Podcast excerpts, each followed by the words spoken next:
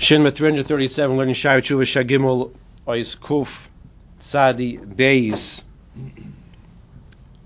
Ben Yoina continues to discuss the third category of Chanifa, of flattery.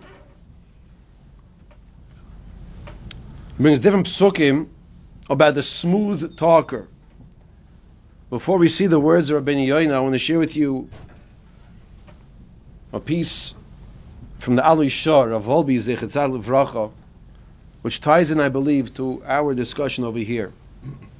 I was actually uh, a few months ago at the kever of Rav Volbi.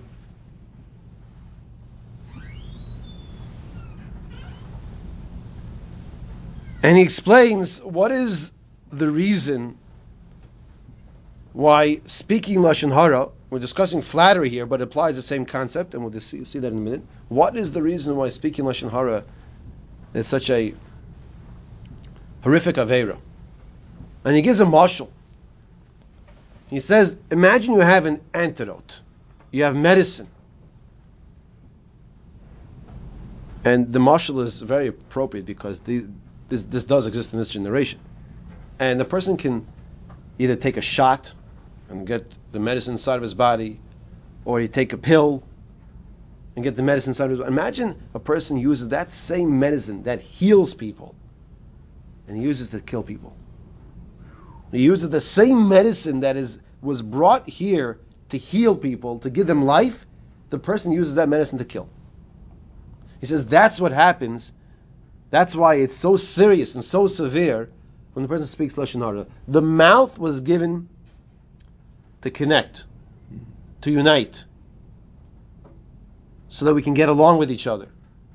And the person who uses the same tool which was given to us for a positive reason, and now uses that tool to destroy. That's one of the reasons he explains why Lashon Hara is so serious. Mm. It was given to give life, to create, to help, to complement, and now the person using it to destroy life. He brings a pasuk into Tehillim, which we saw actually in the Tehillim share in Perikut Beis, pasuk Dalet. Yachreis Hashem kol sifsei chalokos lashon medaberes gedoyles. Hakadosh Baruch Hu will cut off the lips. Yachreis Hashem kol sifsei sfasayim the lips. The smooth talkers, a tongue that speaks strongly. This is referring to the person who is kilel peh cholak ki yashkis boy re'eyu. Hakadosh Baruch Hu, David Melech here is cursing the smooth, smooth mouth, smooth talker. Hakadosh Baruch Hu gives a person a gift. Some people have ability to speak. The words flow off their tongue. Did you ever take butter or, or margarine out of the fridge and you, you want to have a bagel and you put the knife to it, it just doesn't go. It's like a rock.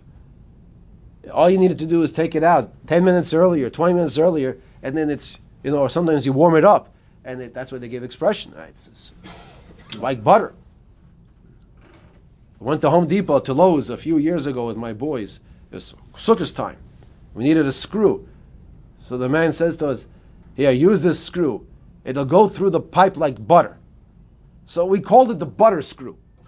From that point on, my, my son, he, he, named it the butter screw. Because it go, going through like butter. For the next like 10 years, we call it the butter screw. Sometimes a person is blessed with words that can just flow off his tongue. And the person uses that gift from Hashem, as Rav Volbi said, to kill, to destroy, to harm, to speak Lashon Hara, to Rechilas.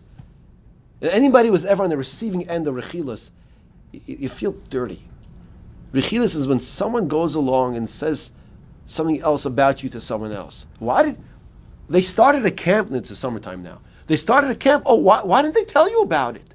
You think, wait a minute, my friend didn't tell me about the camp. Oh, it's a school time. They're having a carpool. Oh, they, they didn't tell you about the carpool, so then the kids excluded from the carpool. You know how painful that is. Yeah, we, we, we've been there. We've been there. Whatever example you want to, you know, personal example. It's painful. You feel dirty. Feel dirty. Feel hurt. I once went to my car and I'm like, what, what's the mess over here in the seat over there? And I realized somebody was in there. You know, what wasn't wasn't the, the, the was the three bears? You know, what I'm saying someone sitting in my seat, the, the porridge, whatever it is.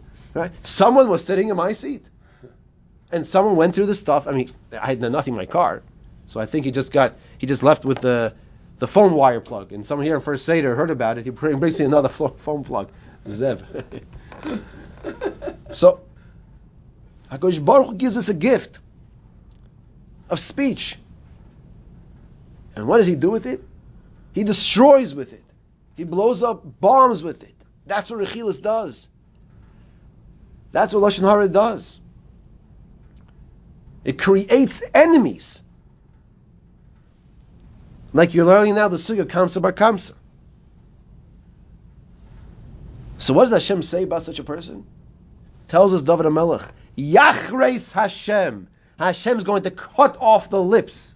Yachreis Hashem. Kosisei chalokos. I gave you a gift. A gift to speak properly to people. To build people. In the future, the person's lips will be cut off. And this is the person who has this smooth talking flattery. And he concludes this piece over here that Chazal tell us that Mida Kineged Mida, the exact opposite of what the flatterer wanted to occur, to happen, will happen. He wants to flatter this, this individual, whether he's a wealthy person, or he's a powerful person, or he's just a person that for whatever reason you feel you have to get him on your side. Says Chazal.